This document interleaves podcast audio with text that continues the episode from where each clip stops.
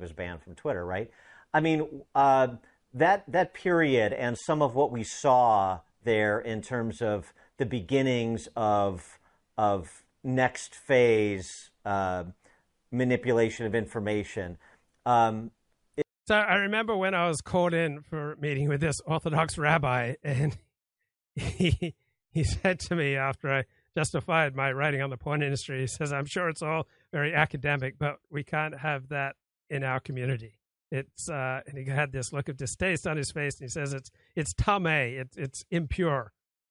The the chat says Luke was doing embedded journalism, total hero and uh, autistic merit notes all research done for sex journalism with complete academic detachment. But still, we cannot have that in our community. All right. So you often hear the phrase toxic. And so talking to someone like Nick Fuentes or Richard Spencer, that is supposedly toxic. And it is toxic for certain people. All right. A certain worldview. All right. What you find holy. All right. That which is the opposite of holy in your worldview is going to be considered toxic. Right? If you take for granted that marriage is a heterosexual institution between one man and one woman, you will find promotion of same sex marriage toxic. If you believe that the U.S. military should be a heterosexual institution, you will find promotion of you know allowing same sex uh, attractive people LGBTQ into the US military you will find that promotion toxic if you believe in sort of rigorous social welfare spending where only the deserving poor uh, get get uh, money and help, then you will find promotion of you know massive social welfare distribution. You will find that toxic.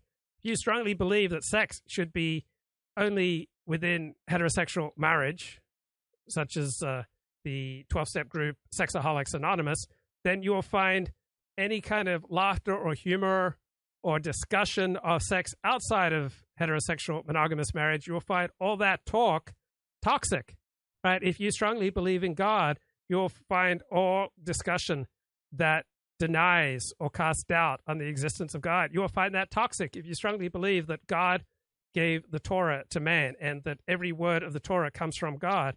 You will find all doubt and denial of that belief uh, toxic. So when you find things toxic, it's because they they dirty your hero system. And there's no way to live a life without a hero system. You may intellectually be aware of the fictional nature of your own hero system, but the way that we viscerally experience life, certain things are just right and certain things are wrong. Right? Certain things are heroic and other things are cowardly. What's right and wrong, heroic and cowardly, will depend upon your hero system.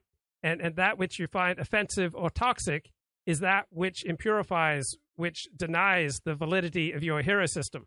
So when when a person of religious faith lives in a pluralistic community, right, it's harder for him to carry on with his with his practice of his faith because so many people around him don't share it. And the existence of all these alternative hero systems around him will tend to make him question the possible fictional nature of his own hero system. So it's a lot more difficult, for example, for young young boys, uh, teenagers, young men who are Catholic in America to want to go on to become priests, as opposed to if you're living in Italy, where Roman Catholicism is essentially the only religion. If, if Roman Catholicism is the only religion, then it's going to seem much more natural to take for granted the validity of the Roman Catholic uh, hero system, and the vocation of priest will seem much more normal, natural, and healthy. But then you get a pluralistic society of the United States of America where you can choose to be Christian or gay or Muslim or convert to Orthodox Judaism.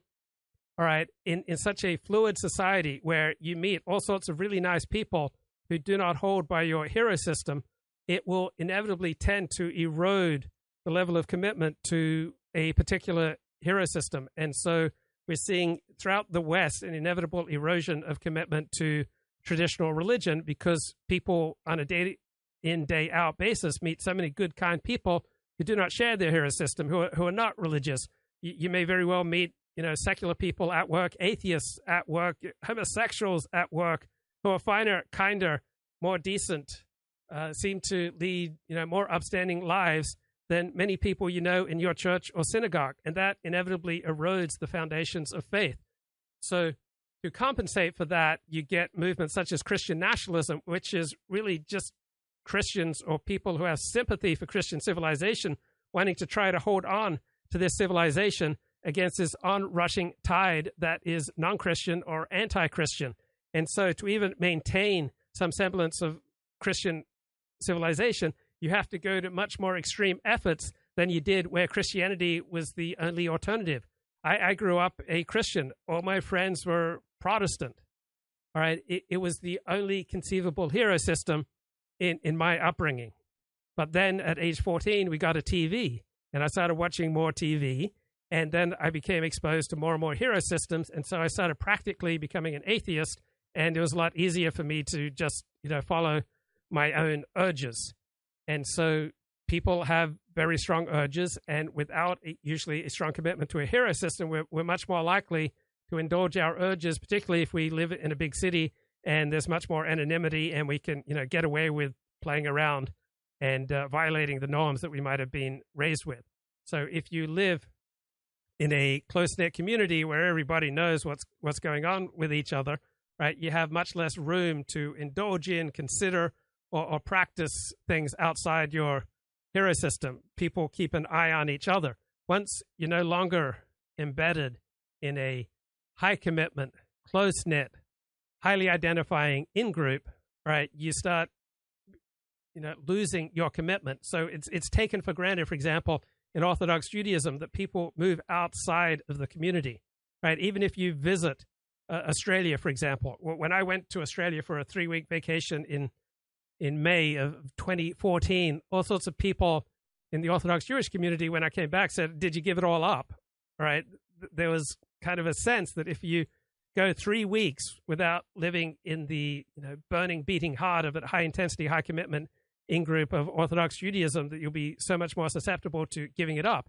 And you see the effects of COVID, right? Where people got out of the habit of going to church or synagogue, and a substantial number of them never returned. Right? They never returned to religion because religion requires, you know, effort and practice that is not not necessarily you know biologically easy. And so when you don't question your level of commitment to your religion then it's a lot easier to keep doing it. But anything that causes you to question your commitment to your religion will inevitably diminish your commitment to your religion.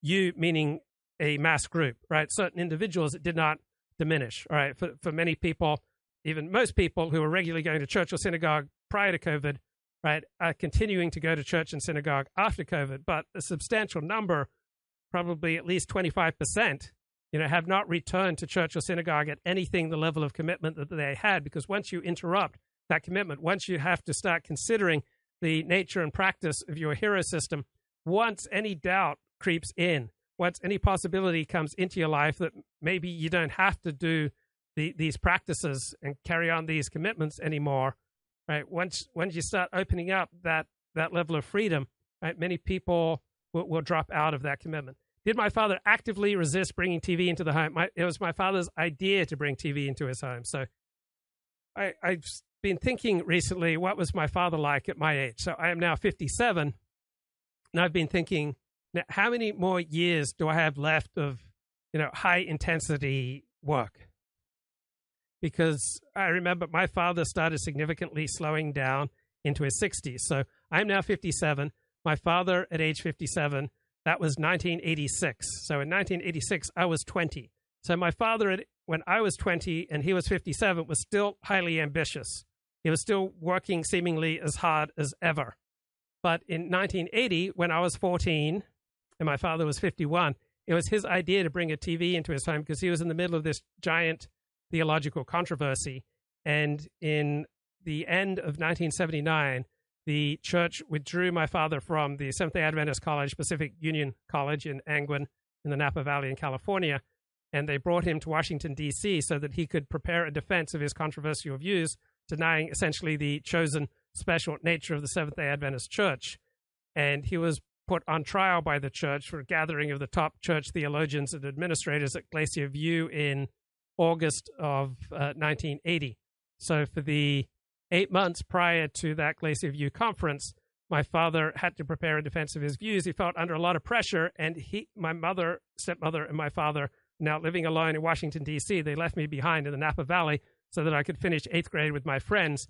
So because I wasn't around, they felt more open to getting a TV, so that my father had a way of um, relaxing. My father finds it very difficult to relax, found it very difficult to relax. Never had any hobbies. He wasn't particularly interested in interacting with people unless he could instruct them or unless they shared his interests, which were quite narrow, basically evangelical Christian theology and preventative health, unless they shared his interests and they had level of knowledge and expertise in these areas that he could respect. So this was an exceedingly small number of people. So my father, generally speaking, could not relax around people. He did not enjoy their company, and he had no hobbies. So he thought maybe watching old movies, right, when they were still under the Hays Code. So my father liked the movies that he knew from growing up, 1930s and 40s movies that he thought were wholesome. So he got a TV, something like uh, January 1980, and they started watching you know, old movies as a way to relax. Then I joined them in June of 1980, and it's like, whoa, we've got a TV. And when my parents were out of the house, you know, I'd watch as much TV as possible. And so we, we brought the TV back with us to Auburn, California, when we moved back to Auburn in September of 1980. And so the world of TV, with its you know sexiness and excitement and this worldly pleasure, just absolutely captivated me and significantly hacked away at my willingness to commit to a religion, particularly now that we're outside of an organized Seventh day Adventist community. My father would tell people that we belong to the invisible church of Jesus Christ. Well, the invisible church of Jesus Christ didn't have a lot of youth programs. All right, there wasn't a concrete, real life community that I could belong to in the invisible church of Jesus Christ. And, and what we had as a, an evangelical Christian community that my father's Evangelical Christian Foundation, Good News Unlimited, developed in Auburn was just a very pale imitation of the quality and intensity of the high commitment, high in group identifying life that I had at Seventh day Adventist college campuses at Pacific Union College and Avondale College that I was familiar with. So my my religious circle was diminished. The intensity and vibrancy of the community I was in was much diminished, and instead I was increasingly uh, seduced by the you know attractiveness of the outside secular world.